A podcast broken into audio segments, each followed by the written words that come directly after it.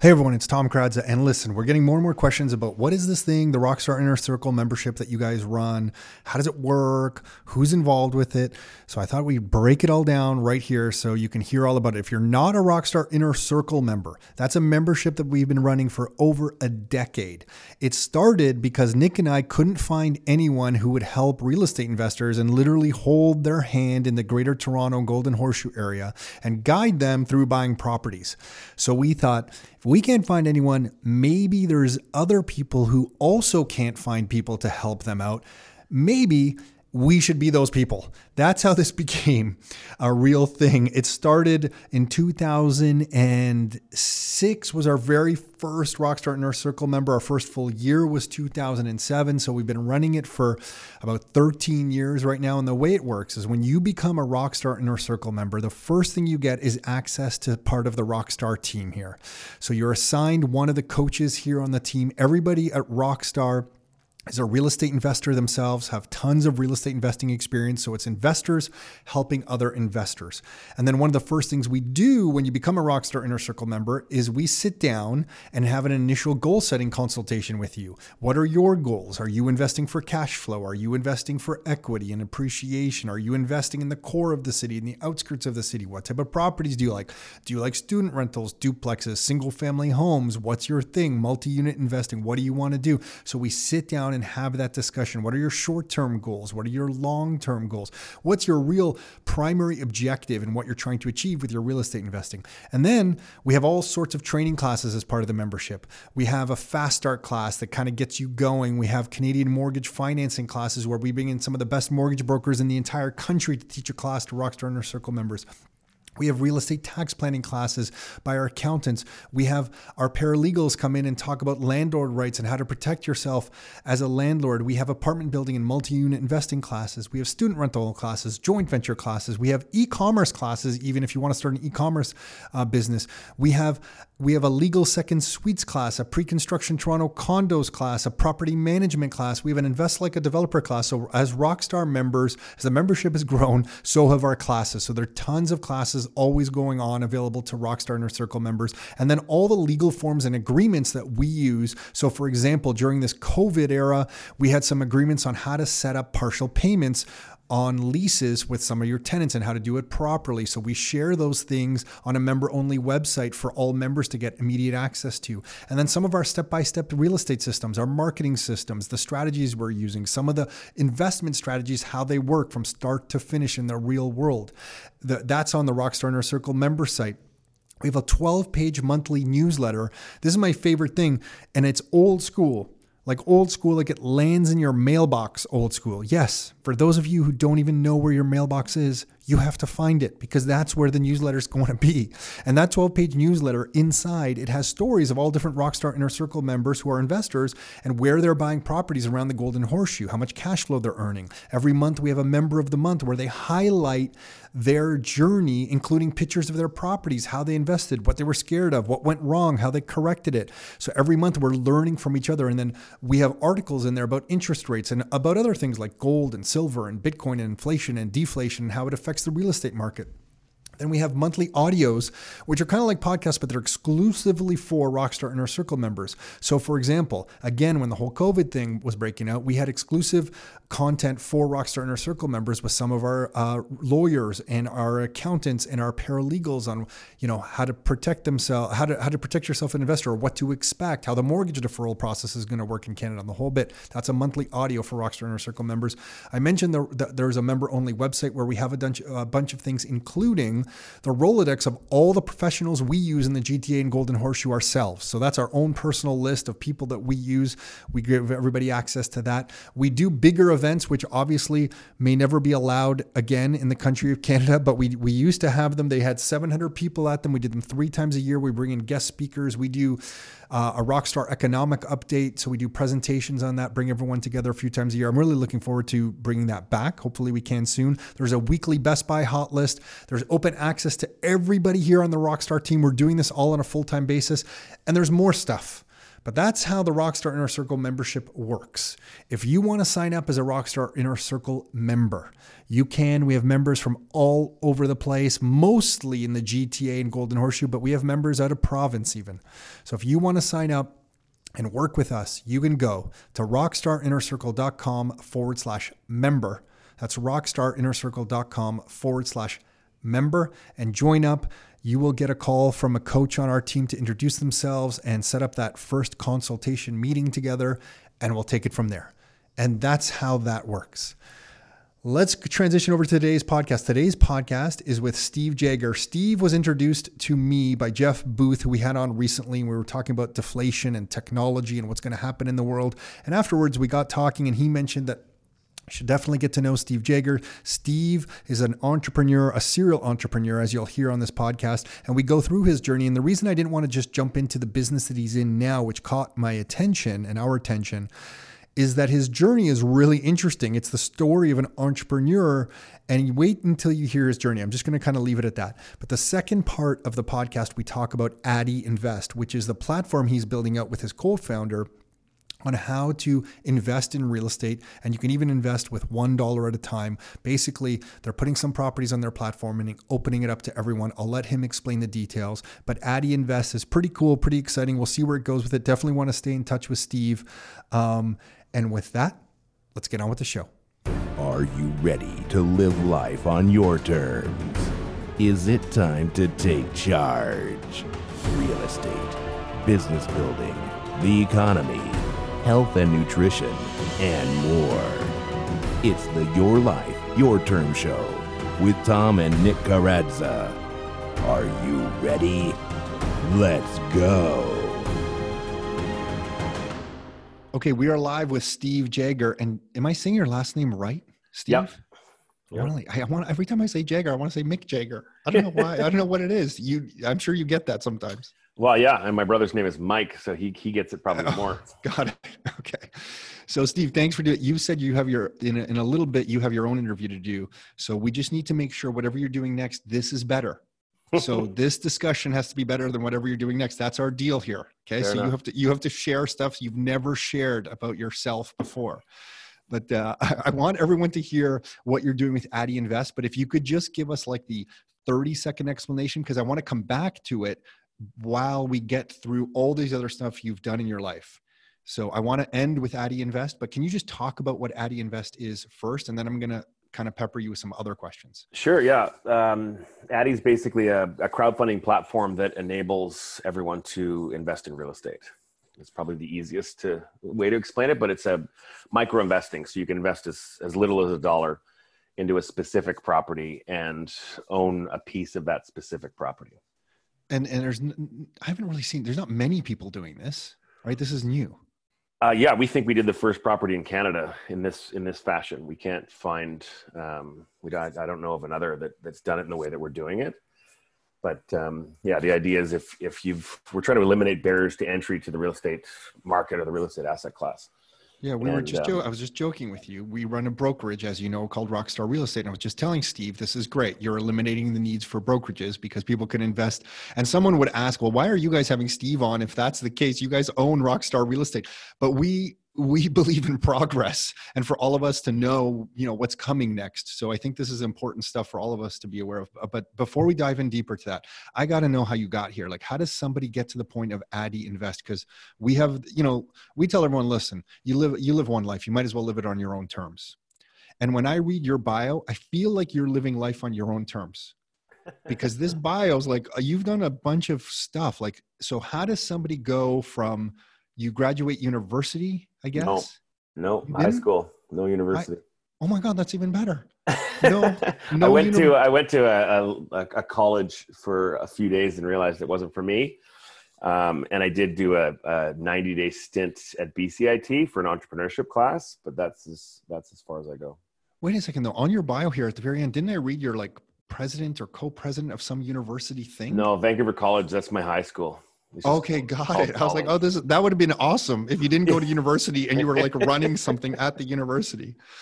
Okay, cool. And and uh, that's interesting to me. Why so what was it you just got into you just realized you're not going to be stuck in a box like you couldn't learn in that way school yeah the way they teach in school it wasn't um, suited to me i guess is the best way to explain it i just i don't i didn't learn the way they taught and it took me some time to figure out how i like to learn and you know and and sitting in a classroom and having someone sort of preach at the front um, wasn't the best learning environment for me and how my brain works, I guess. And um, so school was not my, you know, my most favorite thing to do. Um, and so I was always interested in figuring out, you know, business and how to make money. Um, and if, if that was the topic, I was very interested in it. But sort of the general, you know, idea of going to university to take a four-year degree in something was was not really what I was destined for. Your your parents must have freaked out.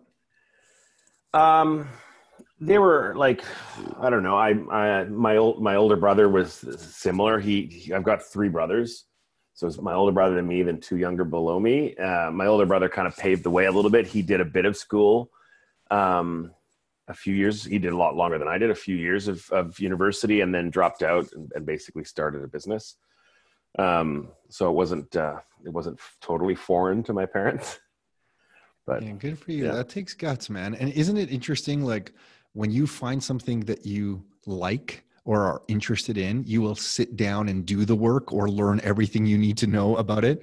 But yeah. when you're not interested in something, you just could care. You will do nothing. I mean, that's how I. I'm. I'm sure that's how I observe most people. Yeah, it's um, the same. Like I would. I would do anything that than anything else rather than go to school and you know listen to some person talk about some random thing that's not interesting to me i just i it would it would be very painful. Yeah so we're way off topic here but i got to share a university story. I got accepted into engineering at u of t didn't want to go downtown so i went to the er, their mississauga campus which is a suburb i'm sure you've heard of mississauga yep. on the on the west side of toronto there and i get there and i assumed they had engineering but when i get there they're like you don't there's no engineering on this campus you're going to have to take something different so i'm like okay i guess I'll, I'll take psychology no, sorry, sorry. I first went into chemistry, and then I got I did really well in the first exam, and they bumped me up to like a higher level of chemistry.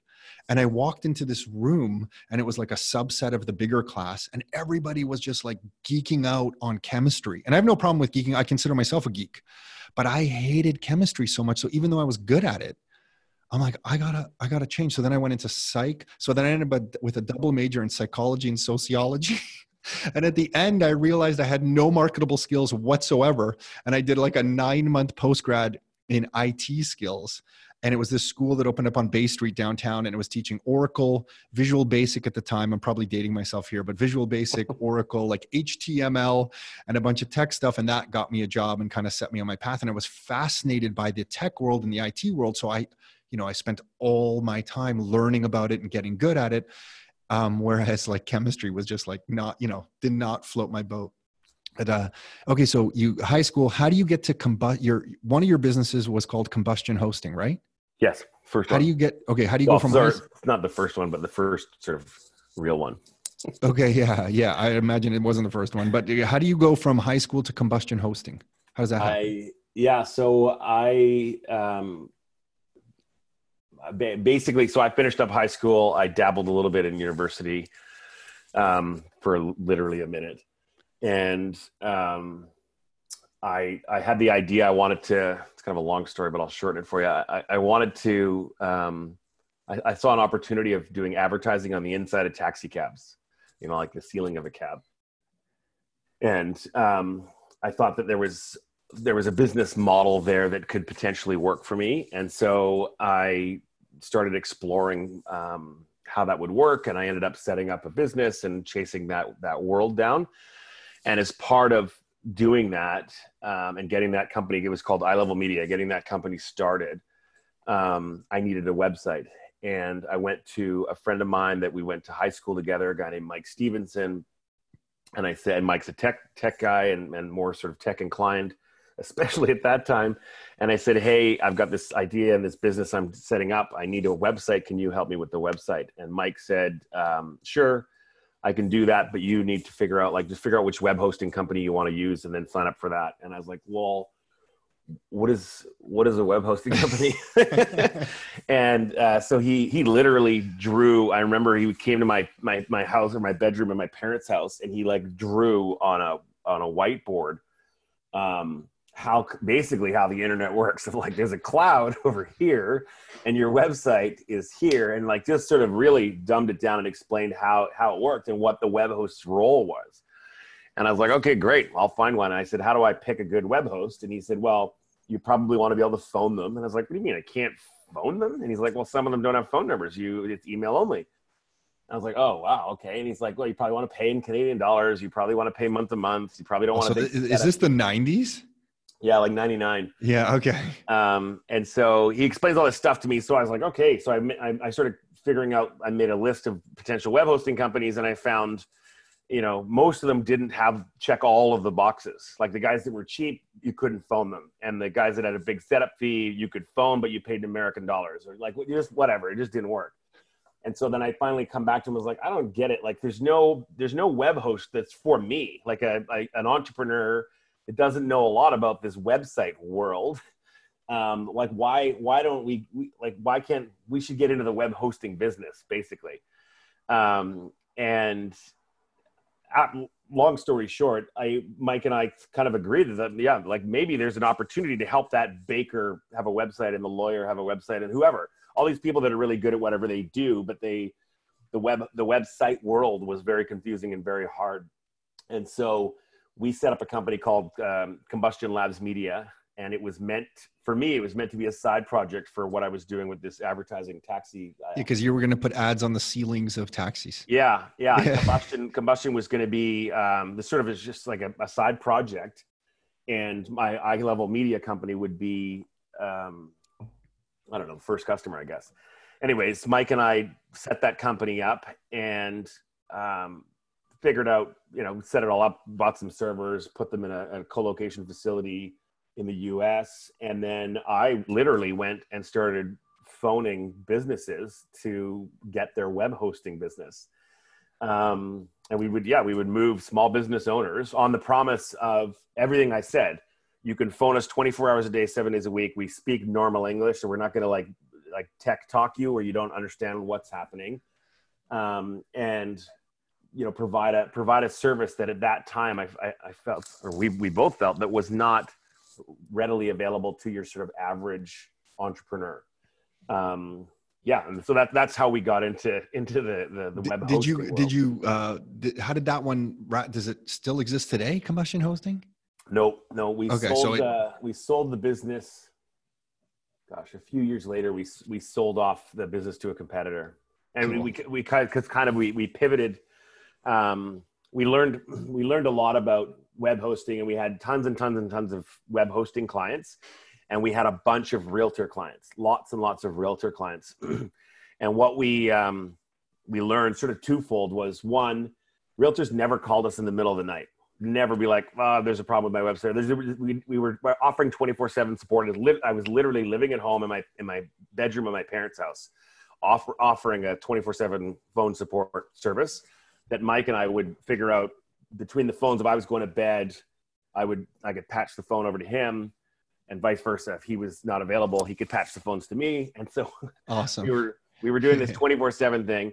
But we had a lot of realtors, and the realtors wouldn't. They just we found they, they just wouldn't call us for stuff. They would like they were nine to five. They weren't calling us at one in the morning trying to figure out how their email worked. They were just a better customer base than a lot of our other random customers from other industries. And um, one of our early realtor customers asked us to build at that time when a realtor got a new listing the realtor would fax their listing sheet to their web designer and the web designer would then take that data and type it into their website and add the listing to the website um, this sounds crazy actually it sounds crazy now. now. it sounds crazy but no that's what was happening yeah. yeah yeah yeah yeah and so when that then that was happening we um, one of our realtors uh, realtor customers um, Reed, Reed and Edgar Gramuskus. They were Dexter Realtors here in Vancouver, and they said, "Hey, can you guys just build like a thing, you know, that we can just type this in instead of we can you? enter in the information yeah. ourselves without in, faxing you instead of sending you this data." And we're like, "Yeah, it's it's an interesting idea." So we built a little. Uh, we called it a, the listing engine at the time, And so we built a listing engine that enabled realtors to be able to update their website themselves whenever they had a new listing. They could just punch it in and it would show up on the website. And so we started charging, I don't know, I think at that time we were charging 20 bucks a month for hosting. We charged 25 bucks a month if you wanted the listing engine. And that took us into deeper and deeper and deeper into the real estate space and realtors specifically, um, to the point where 24/7 customer service really sucked. It wasn't it wasn't an enjoyable part of my life for sure. No. and we realized there was we were making more money because of the software that we added to the web hosting solution than we were with just web hosting. Um, and so we we basically sold. We decided like let's get out of the web hosting and let's stick with the realtors. And so we sold the web hosting customer base off to a competitor, and we kept um, the listing engine portion of our business, and we named it Ubertor. Um, and then we then that's that, that's how basically Ubertor became a, a business was that sort of that was the genesis of it of uh, you know helping a realtor manage and set up and add a listing to their website. But we um, we we we added the we, we wanted to change the name one of the challenges we had. So we got rid of those hosting customers.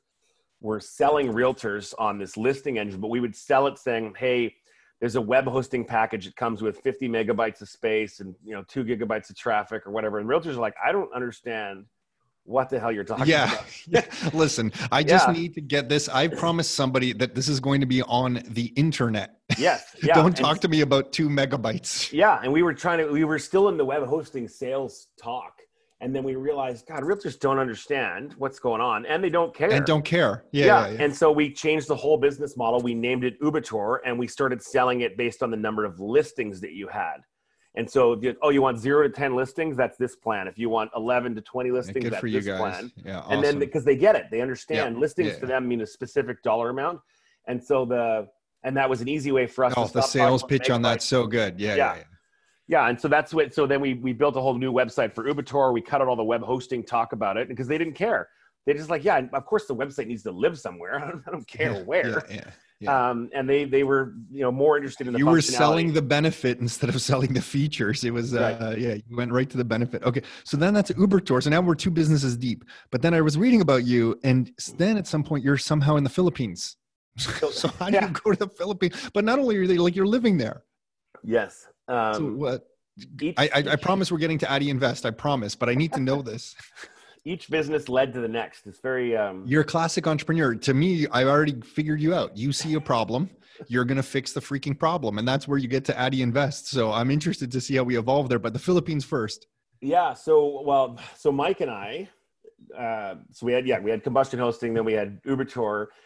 Um, we started Ubertor in 2003. We sort of officially And, named and Mike, Mike was just a buddy that started, like, he's. yeah, we went to high school together. He's two Okay. years older than me. He lived down the street. So his Did you force him not to go to university as well? No, he did a bit of a, a different path. He, he did some time at Emily Carr. He's uh, he was more on the tech side for sure.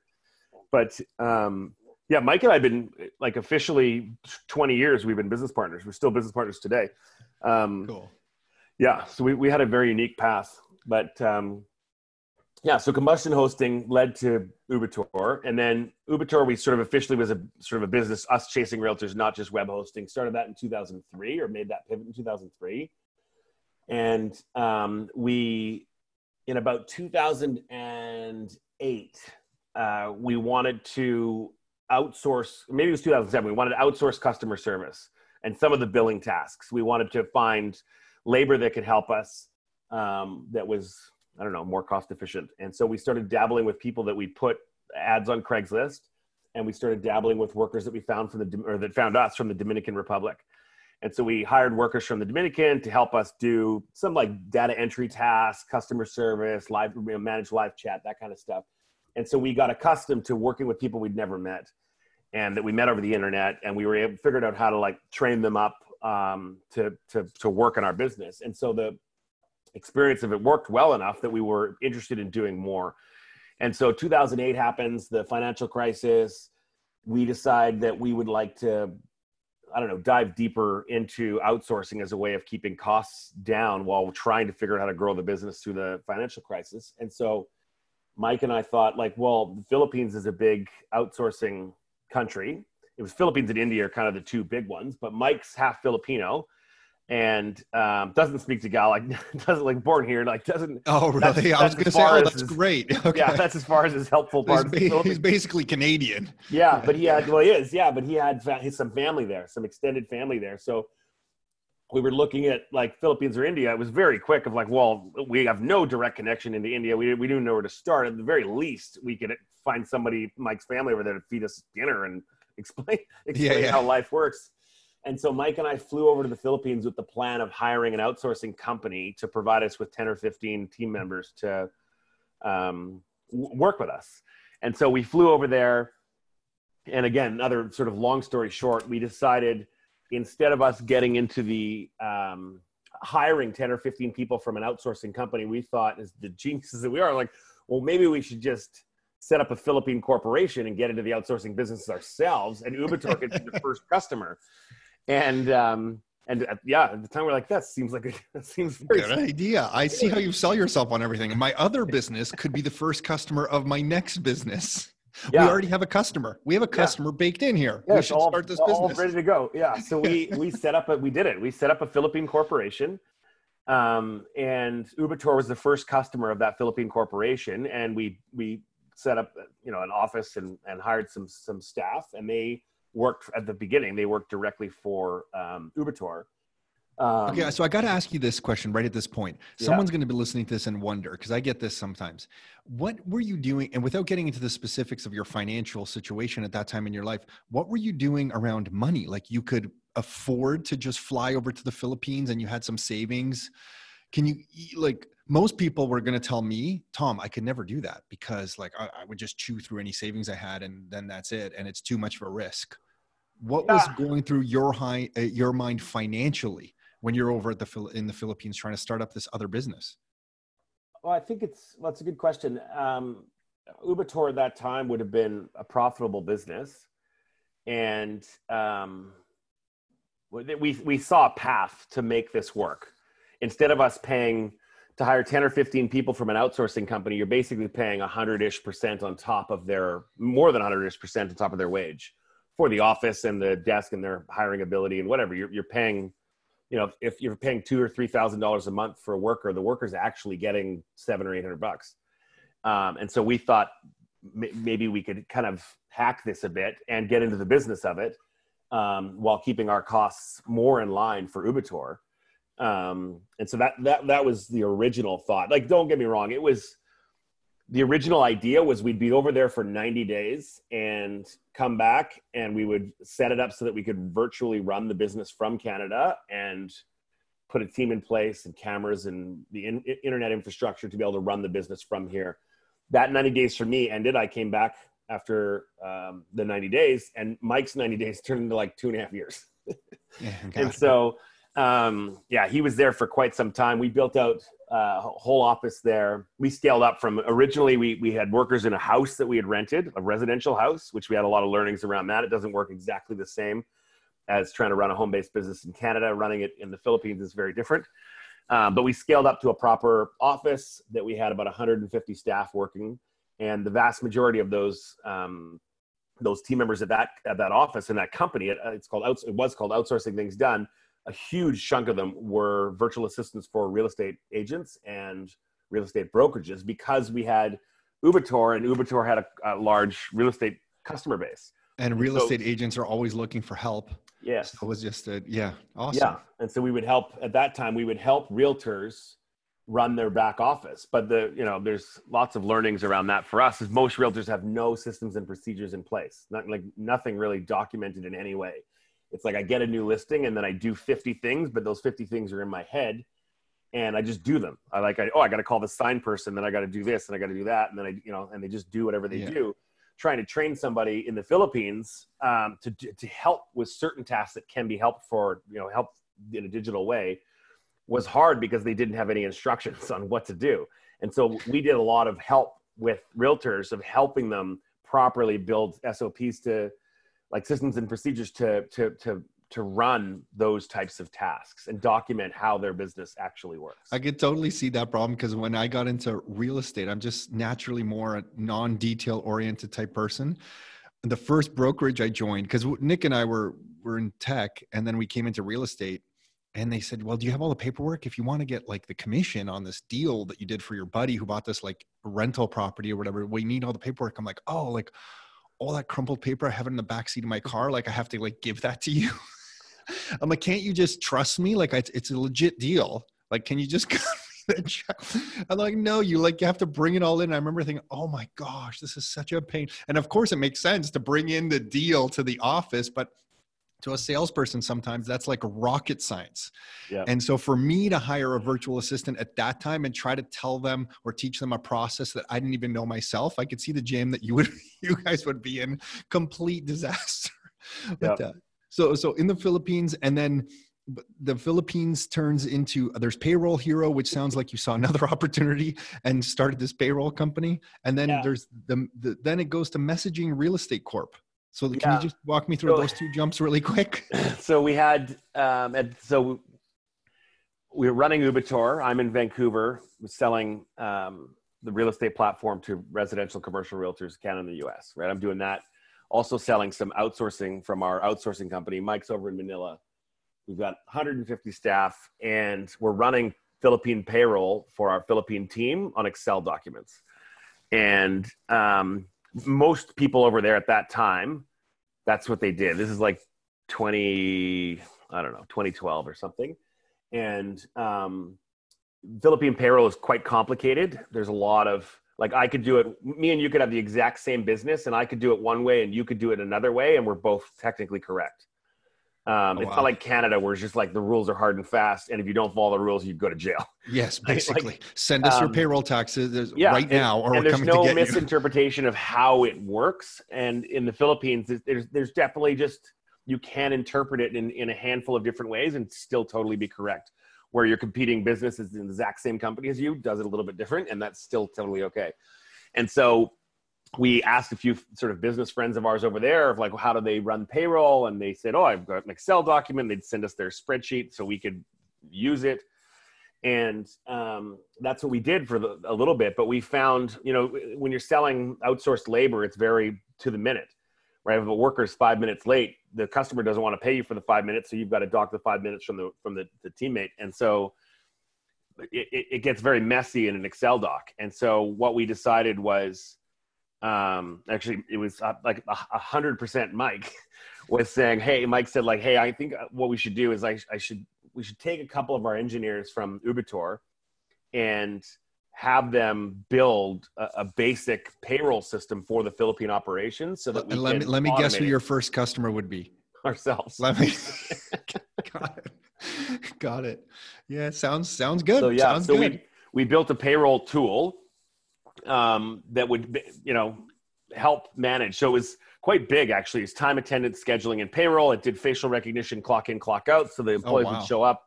They would go to an iPad on the wall on the way in the office. They would snap a photo. We get the GPS and the facial location, so we know the right person is in the right time in the right place at the right time. And then that would go pump into the system, and it would tie to their wage, and we could um, we could pay them accurately for time worked. Um, and so we, Mike and I are in this group called the Entrepreneurs Organization, and we showed it to a few EO people in the Philippines. There was, you know, sometimes they do like office tours where a bunch of entrepreneurs will come over to like. Yeah, yeah. Nick, Nick. Uh, so Nick runs this business, and he's part of that. Okay, great. Well, so yeah, you know yeah. how it works. Yeah. yeah. So like they do these kind of lunch and learn things. You go to like some guy might own like a chicken factory, and so we all go and learn about like how a chicken factory works, and they kind of give you the ins and outs of like the business and the troubles that they have and what they're good at or whatever. You learn about a totally different industry. And so that kind of a thing happened. A few EO Philippine members came over to our office in Manila and we showed them this tool that we had built to automate payroll. And a, a bunch of them were like, oh my God, like I need this. Can I have it? And we said at the beginning was like, no, it's like an internal tool that we built for ourselves. It's not like a product that we could like give to people or sell to people. And again, long story short, we decided, hmm, maybe there's an opportunity here. And so we carved out that product. We named it Payroll Hero. We incorporated it as a business, actually in Singapore. And um, of course, because you yeah, know, like, Singapore, yeah, yeah. Well, because we learned a lot about incorporating the Philippines. It was a bit of a painful process, and we weren't. Um, it, it was it was a it was there was a lot of confusing stuff that goes on. It's not that it's it, you know just for us at that at that time it was it was a lot, and we thought like maybe it, it wasn't best to incorporate a software or tech company in the in the Philippines. We could um, put it in a, in a in a different jurisdiction. It's actually now a British Columbia company, but um, the so that's how Payroll Hero started. We named it, we built a website for Cool. it, and we started selling it to a whole bunch of EO people wanted to use it, and that's kind of where Payroll Hero um, was was born out of was was was our that internal product for us with the outsourcing company. Okay, last little jump. This messaging real estate corp. Well, so how one step before that, so Mike had been living in Manila building out the back office for the outsourcing company. This payroll hero thing kind of happens. I've been living in Vancouver because we started selling payroll hero into the Philippine market. The way Mike and I kind of split our business, I'm more front of the office, he's more back of the office if you if you could Sure. Yeah. clean divide in. And so um, it was difficult for me to be selling the payroll software from here to businesses there. And that that's when I decided like the the right thing or the the, the opportunity is there and this payroll thing was growing. Um, I should move to the obviously I should just move to the Philippines. And so Do you have a fa- you have a family at this point. yeah, wife and two kids. My son would have been two. My daughter would have been like five months or something. And um, I explained this similar story to my wife, saying, "Here's what I think needs to be done." Look, And- here's the situation. yeah, here's the thing. And so, you know how you always wanted to take a vacation to the Philippines? Yeah. I have an idea. Let's take an extended vacation to the Philippines. uh, sorry, I got a big truck here. No, yeah, The, yeah, you're um, good. You're good. I see the truck though. I see the truck. Yeah, there's they're ripping down a house down the street. The um, yeah, so so I tell my wife, I said, look, I think I think I should uh, we we should move to Manila, and she's like, what? Like what? um, so she does, you know, she starts googling like living in the Philippines, moving to the Philippines, life in the Philippines, and the Philippine marketing department, I guess at that time, wasn't doing a very good job because the it's not the most positive. Um, I don't know. The, Representation of yeah, the country. It didn't, it didn't come across very well. There's like tourists down in the south that had been kidnapped, and there was this problem here and this thing with the government. And you're like, and so she's googling all these things about just like Philippines, and yeah, the, it just it wasn't coming out well, um, and it made her very concerned. and so we we we obviously moved, ended up moving. She sort of bit the bullet and said like yeah okay let's let's do this. And so we rented out our house and we packed up the kids and we we moved to manila with an unknown timeline for you know an unknown destination um, like where we actually would live. And we at that time she was on mat leave. And so we yeah we moved over there. Um, and that we ended up staying in manila from 2012 we were there about two and a half years before we moved over to singapore and we were in Singapore for a year and a half. And we did all of that with the with the plan, the goal of um, pushing Payroll Hero into the Philippine market. And then eventually we we customized the product to work in Singapore and we pushed it into the Singapore market. Cool. How was Singapore? Singapore's awesome. Philippines is awesome. Yeah. Um, like when we, my wife wasn't super excited to go to the Philippines. When we ended up leaving the Philippines, she didn't want to leave. It was, it was a great. The Philippines is amazing. Sunshine will do. Sunshine will do that to people. Seeing the well, sun. yeah, but living in Makati in Manila is um, yeah, is very different than the Philippines, right? It's like there's seven thousand one hundred and seven islands in the Philippines. Um, Manila is a very very dense city, and it's not even people say they live in Manila. It's like people saying they live in Toronto, but they don't actually live in Toronto. They live in whatever Mississauga or somewhere. sure. Yeah. Same with Vancouver, but most people don't actually live in Manila. Manila is a part of a, a very big, big, big um, conglomerate of cities. Um, the same way that LA is, Mexico City, a bunch of big cities like that. Um, so yeah, living in Manila is like you're you're in a you're in a you know like a dense um, emerging market city, but the, the the islands are unbelievable. Everybody should go and visit the Philippines. The islands are amazing. Most people in North America, when they talk about Asia, they think about, or at least they talk about Thailand and Bali. And I would bet the Philippines is better than both. Um, it just people need to give it a give it a shot and give Can you get a direct? So you get well, you you land in Manila and then take a little. Uh, like, is, are we talking a boat or a plane over to some of the islands? plane? Yeah, so you land, you can go Vancouver, Manila. You can go Toronto, Manila, Okay. and then you uh, yeah you connect onto another plane and you bounce into whatever island you want to go to. Some of the bigger islands can take a jet. Some of the smaller islands you would be on a on a, a much smaller plane or a float plane even. Um, and then sometimes, depending on what your final destination is, then sometimes you're on a on a boat as well. I'm always impressed just when I meet any Philippines here in the Toronto area. They're always just like the most family oriented, positive, happy people. Like Very I, I've started just approaching them saying, "Listen, how are you guys raised? Tell me." because you're just always so happy and supportive of each other and, and the world's good and positive like i just love their mental state Totally, totally. So, uh, very, very happy, very family forward. Um, yeah, always smiling. Like just yeah, lovely people. Okay, and then uh, uh, now uh, I want to talk to you about how do you invest, but why back to Canada? You liked Singapore. So yeah, we did Singapore for a year and a half. Um, I'm a Canada. business- I'm a Canada fan, so I'm expecting to hear some good things about Canada here. Oh well, yeah. I'm- so I'm we fishing. I'm fishing for some positive on Canada. we wanted to. My son was getting about to enter grade one. Yeah, he was about to enter grade one, and so we were prior to that moment. We'd been making decisions based on like thirty day timelines. It didn't matter, right? We could put we we had them in kin, in kindergarten and preschool and stuff, but like if we ripped them out for a month and and like hung out in Thailand for thirty days, it didn't it didn't really matter at that point in their in their schooling.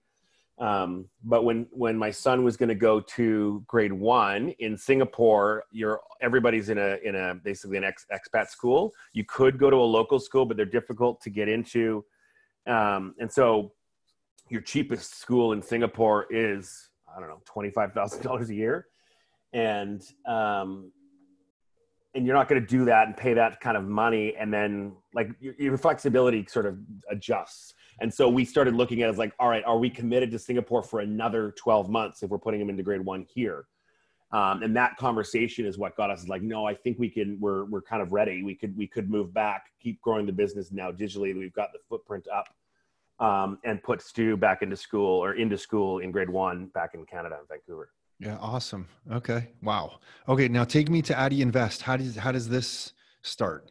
So because I. I'm assuming you were somehow your first customer here. Before you tell me the end of the story, somebody you wanted to buy a property for like a dollar and you couldn't buy the property for a dollar and you said people should be able to buy a property for a dollar and then you started Addy Invest. uh, it's close. Am I close? Am I close? It's close. Yeah. So um, Mike and I, over the years, since we started working together in 2000, over the years, personally, we've bought property, right? Uh, especially, and we're doing it in Vancouver, which has been over the last 20 years been quite helpful. Um, but we've been buying property personally, um, buying our, you know, our own condos, our own houses, or a rental thing, or whatever, and just we've we've experienced the um, benefit of investing in real estate in a, in a city during a time I totally thought you were going to say the pain. We've experienced the pain No. of the benefit. No, you're right. Of course, there's a benefit. Yeah, and so we, day, and I know how much pain there is also involved to get that benefit. That's why I thought you were going to say that. But yeah, the benefit has been huge. no, the benefit's been amazing. Yeah. In, in, a, in a city like even Toronto, Vancouver, Toronto, like many cities over the last 20 years has been like amazing. You couldn't have screwed it up, right? You could have bought almost anything, and if you held it long enough, and in like, oh no, no, uh, no renters here or there, whatever your issues are, Mm-hmm. if you could push through and hold for the from 2000 to 2020, you made money. It, it's it's so interesting you're saying that because uh, this is something I mentioned to Jeff Booth, who, who introduced us. Is that uh, I said I used to think we were kind of I didn't think maybe we were smart, but I'm like okay we're do, we're making some good choices here. We got into tech at the right time. We got into real estate, but then looking back, all we did was just got in, get into a trend that carried us forward. Like you're saying, like we I didn't agree, really but- have to be that smart. We just bought at this trend, and uh, it carried us. I, I, I don't disagree, but I the, caveat I would say is it, it was high risk. Buying in Vancouver at the time, 20 years ago, you know, no, the pricing was much more in line and, and more attainable. But I definitely bought some stuff that I'd be like, oh my god, like this. I don't. I'm thinking like if, if this could be the height of the market, and this I could oh, be Totally. Every terrible, property we purchased. Yeah. Yeah. I told one sales guy, I told one sales guy signing the papers, I'm like, someone in Toronto has to be buying at the top of the market. It might as well be me. I, I as like literally as I'm signing the paperwork to purchase, I'm saying this to the guy. Yeah. It, and like, and so I think getting over that uh, fear and just, you know, taking the bet um, and and pushing pushing if you if that's what you're interested in doing, investing in real estate or whatever. And there's a lot of people that just don't can't can't get over that hurdle of in their minds of like I don't understand like it it seems too expensive or I don't want to lose money or I don't want the market to slip tomorrow. Um, and so there's lots and lots of people that just can't can't make that. So yes, I've benefited from 20 years of, of Vancouver growing, but I think also, you know, we did we did take the risk. We, we we did we did sort of take the bet and and and put the put the risk on ourselves of like we we think we can make this work. But um, so long story short, Addy, Mike and I have been doing our own stuff. When we we sold Ubertor in 2013, we sold that company. Um, we invested in a little bit of real estate personally, and then um, a couple like kind of GPLP deals showed up for um, us to invest behind real estate developers, and a deal came to Mike for a real estate developer in Vancouver that was going to buy three houses, or already owned these three houses on um, Oak Street, was going to rip them down and build I don't I don't remember twenty townhouses or something, and um, he was raising the developer was raising money to make this all happen, and so the developer said, I think this, he said the minimum check size is 750 grand. And so Mike said, I like it. I like the deal. The math makes sense. I like it, but 750 is quite a, I think it was 750, but either way, it was, he's like, it's, it's 750 is a big check. Can I, can I just set up a corporation and put a few friends together uh, to make the 750? You'll have one investor, but there, I'll put, you know, a handful of people to make this thing work. And so the developer said, that's fine. I don't care. I just want, I want one investor. That's why, you know, minimum check size. And so Mike texted me and a couple other people and said, Hey, here's this deal. Here's the information. Are you interested in doing this? I said yes. A couple other guys said yes. We put money into that corporation. The corporation then invests behind the developer. And so the developer said minimum check size was, I think, 750. But Mike had also um, said minimum check size for people that wanted to get into the syndicate was 50 grand. And um, one of our employees at Payroll Hero wanted to invest. He had $10,000 and he wanted to invest. And the answer was no um, and that conversation, because he, he got all mad and he's like, why? Like, I, if I can't invest in real estate, how can I invest in real estate? And he, we, they try to explain like, look, there's costs, right? you $10,000 or $100,000, the, the notary fee or the legal fee or whatever is the same. It just, it chops away six, seven, eight hundred bucks of your 10,000 is a lot of your 100,000. It's dealable or 50,000. It's dealable. And so, but it was that conversation of him getting mad and explaining why there's minimums and wh- why. And it was getting into that conversation of like well maybe there doesn't like why are these why are these things here? What are how can we um, get around or, or adjust so that these costs aren't there? Or can is there a way for us to use technology to drive some of these costs down? And that conversation was the kind of the genesis of what became addy um, and so we we thought let's there's got to be more people like this this employee uh, you know of ours this teammate who wanted to invest. We thought there's got to be more people like this. So we asked around we you know did some sort of early customer discovery to figure out like are there do do other people want to put micro investments into real estate? Is that a thing if someone's got a thousand bucks or five thousand bucks or whatever? And the the response was yes. And so we decided to set up a proof of concept. So we set up the business and we um, we put it out on the we, we figured out the we did a lot there's a lot of work on the legal side and dealing with the security commissions. Um, and we built a bunch of technology to to enable this but we long story short we we we, we purchased a house on the east side of vancouver. And we as a proof of concept to see like do people want to invest in a in a property in vancouver and own a slice of it and the overwhelming response was yes. We have 305 investors in that property. The smallest is a dollar. The largest was $95,000, but the average was 4,500 bucks. It was like $4,551 or something was the average. Um, and we, the property sold out and there's a renter in it. The renter pays the rent. It's great.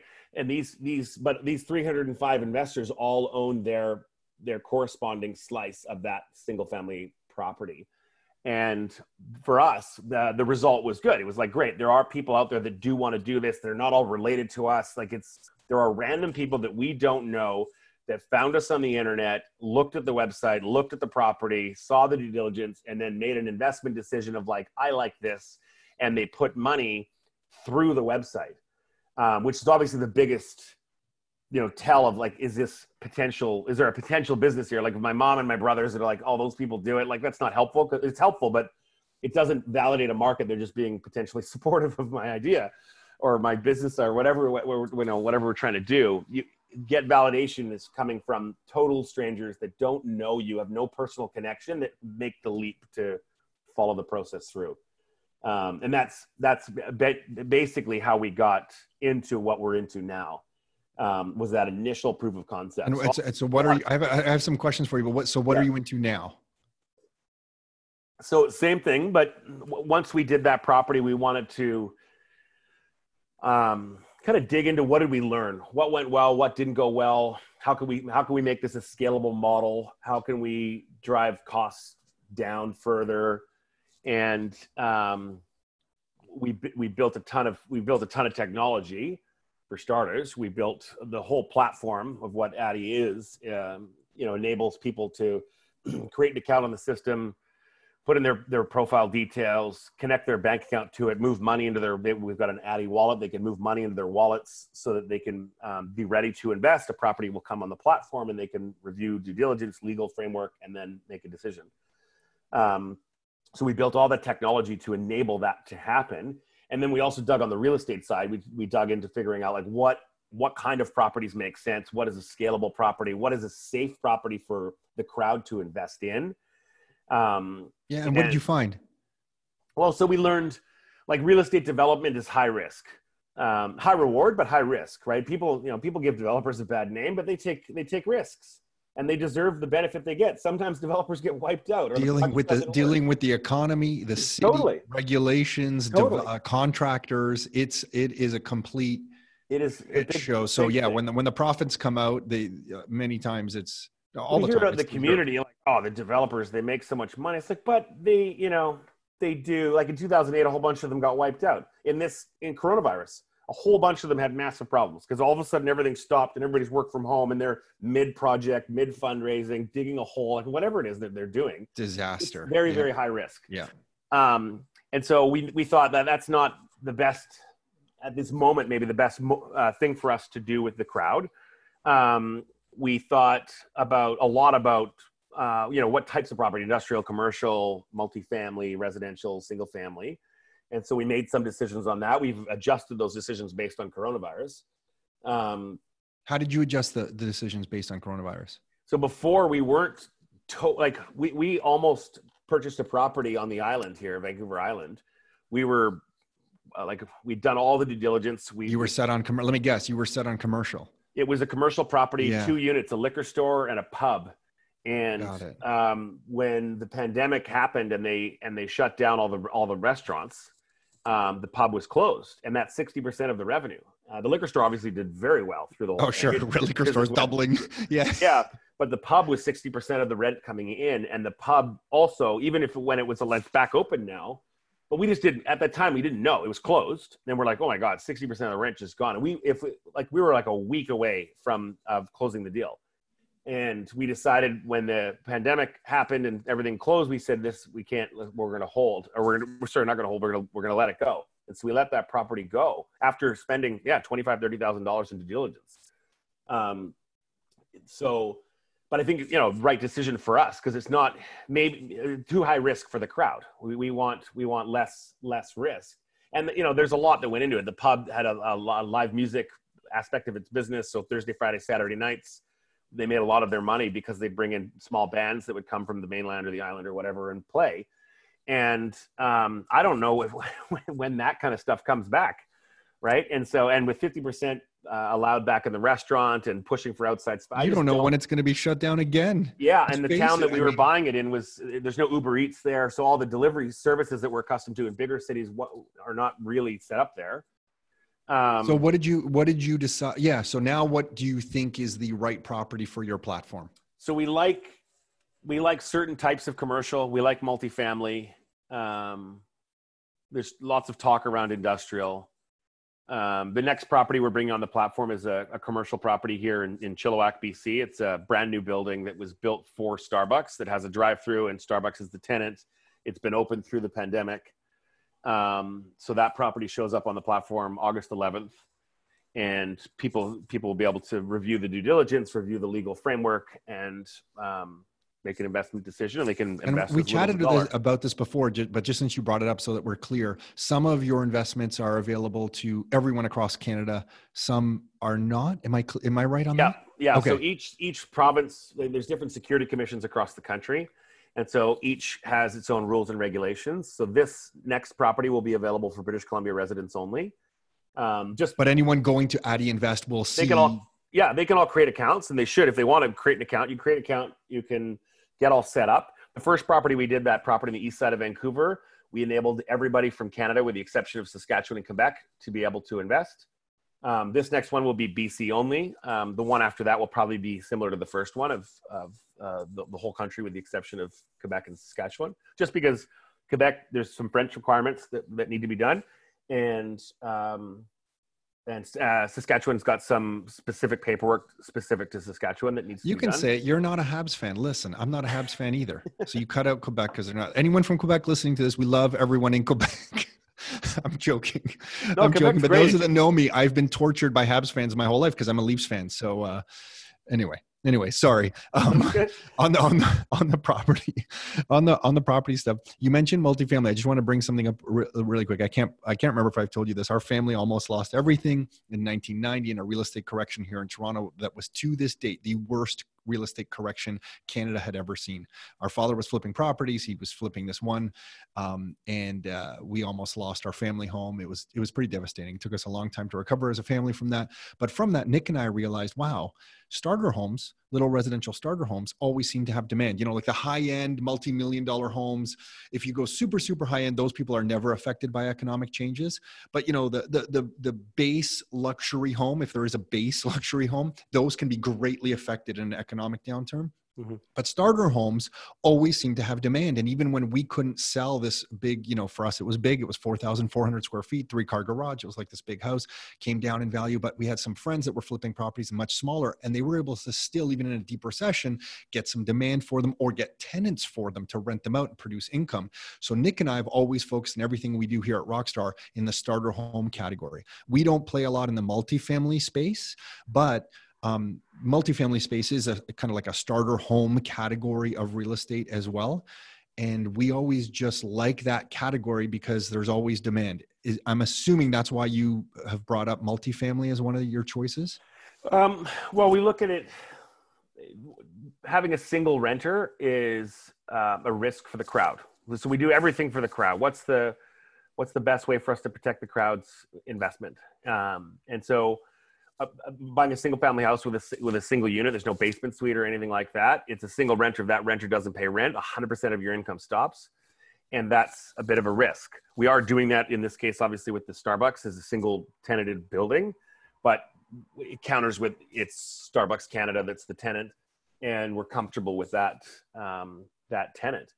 The yeah, so that that's kind of how we Got we- it. You're mitigating. it. her. See, we Yeah. always look at it because the single family, we can make a much better return overall than the multi, but you have to be able to accept the risk of the vacancy. To your point, and Yes. on your platform, it's probably not going to make sense. You want the consistency of a stream of income in there. we want to Yeah, do things that it. are safe yeah Yeah, safe for the crowd um, to be able to like our goal is to enable people to get into real estate and invest in real estate and one of the things we did while we were building the platform and the legal framework was we built out a team that would be able to help us make these decisions on real estate. It's obviously a big portion of our business is making it real estate decisions. And so it's not mike and i that make these decisions. Um, we've set up a, a real estate committee. We've got a global investment committee and a regional investment committee and then we've, we've put together a board. Um, and th- those th- those committees and the board help us make decisions on the real estate. So it's not it's not me saying this Starbucks is great because of X, Y, and Z. It's our real estate committee that have said this is why, and then it, you know why they like it and, and what they think about the property. And so people can vet the property and also hear the opinion of these um, smart real estate people. Got it. And so is the is the goal then? Are you guys always going to be selecting the property at some point? And I can't remember. Maybe you told me this or I saw it on your website. Can I present a property to you? people can present properties to us that we would potentially purchase. Yes. Okay. And then we would put them onto the platform. At this time, um, That's that's how it would work. Yeah, It- got it, got it. yeah, they would. Okay, You know, the people submit properties to us all the time based on And our right- requirements. makes sense for sure. I get, you know, um, and then right now the properties that you are opening up, they're mostly or all in British Columbia.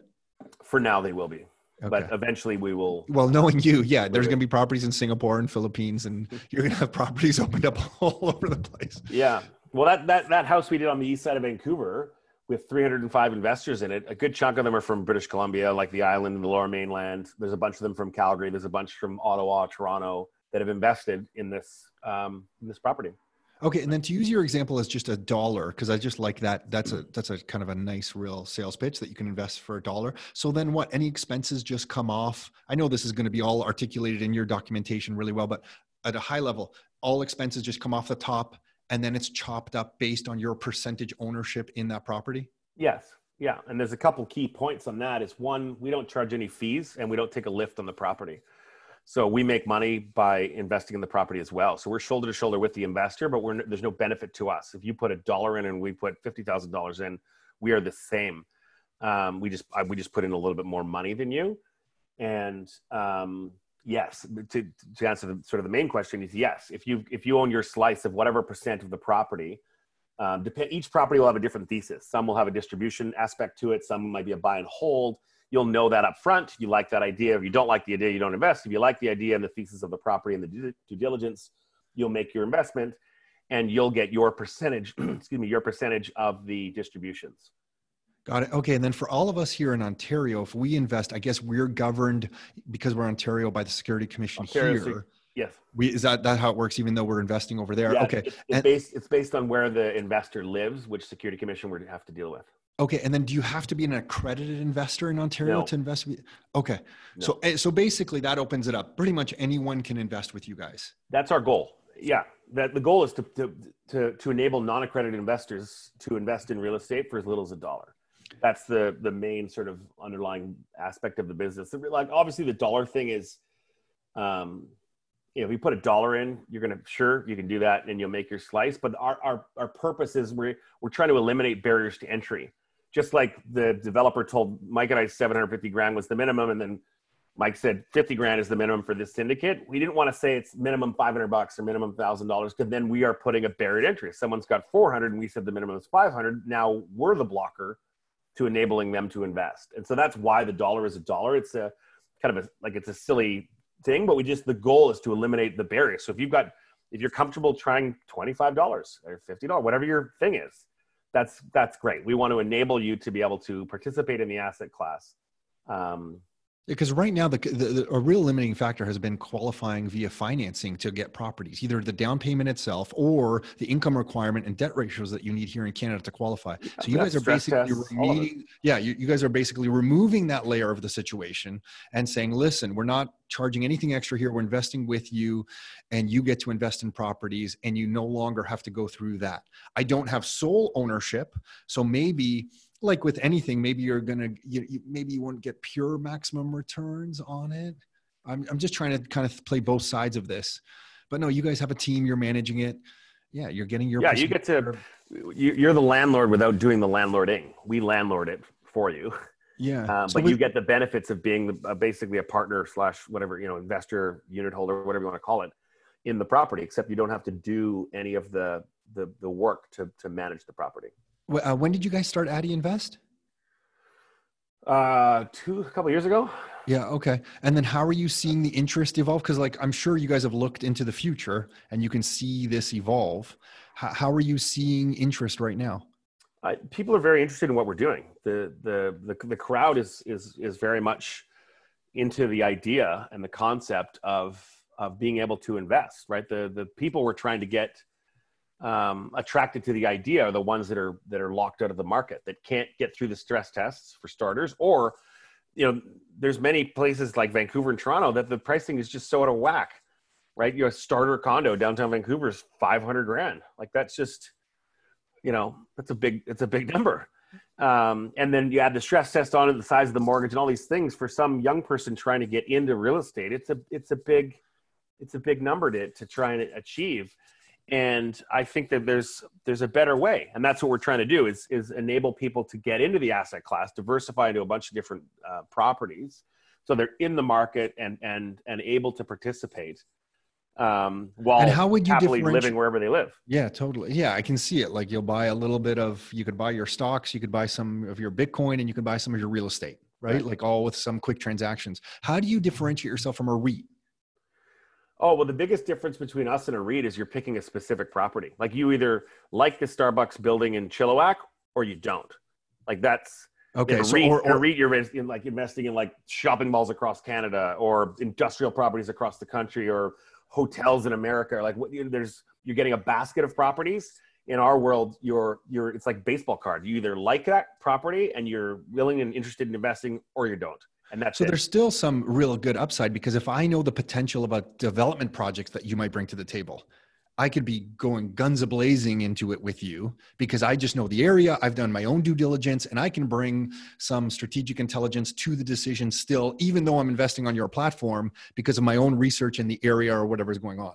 As opposed to a REIT, like you're saying, it's so kind of homogenized, it's so level right across the board that you really can't get a competitive advantage. So I could actually use your platform because if I don't, let's say there's a big project and I and I only have I'm gonna you know one hundred dollars to invest, but I just know in my heart what you're doing is going to be profitable.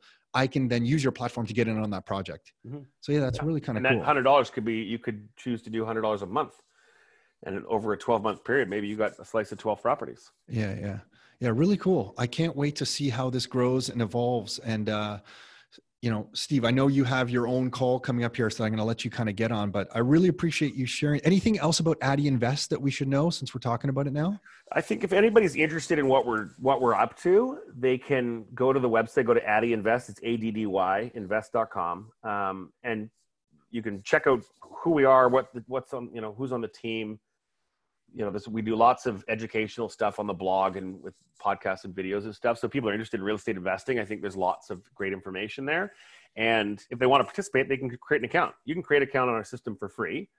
There's no cost. There's no fees. You can create an account, and then our system will notify you when and property when properties come up. And so, if you're in Ontario and the property, the Chilliwack property comes up, and you're not available, uh, able to invest, you can still see it and see the details and see the due diligence. You just you know you're not going to be able to learn. that one. Yeah, to learn and see how does it all work and what's the cap rate on the property and what's the whatever. Um, but if you have an account, then you'll be notified um, of, of each property that we bring onto the platform. We've also built a tool in there that lets them, our Addy members, see the properties that we are interested in, so people can kind of give a thumbs up, thumbs down opinion of of these properties that we're that we're digging into. And so it's a, I think it's a neat way for the crowd to be able to get involved, understand real estate, learn a little bit more about it, see the properties that we're we're looking at, as well as potentially participate in an investment decision. Steve, um, thank you for this. We want to be supporters of you. I love it when people like yourself, um, especially like someone in Canada, doing cool, innovative stuff. So keep us, please, aware. I'll be tracking you as well, but we want to kind of share your message. So, I mean, thank you for. I didn't. I don't know how comfortable comfortable you were sharing your whole history here. I didn't prep you for that. It's all good. Thank you for walking us through that because to me that's super interesting to understand how you got to this place.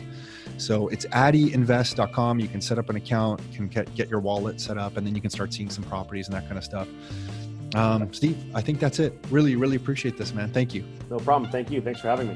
Hey everyone, it's Tom Karadza again. So hopefully you enjoyed that uh, edition of the Your Life, Your Term show. Um, if you are listening to this and you want to become a Rockstar Inner Circle member and work with us here, you can. You can check out all the benefits of becoming a Rockstar Inner Circle member at rockstarinnercircle.com forward slash member. That's rockstarinnercircle.com forward slash member. You can check out all the things that you get as a Rockstar Inner Circle member there. You can sign up and we can be working together to help you on your real estate journey. That's it for now. Until next time, your life, your terms.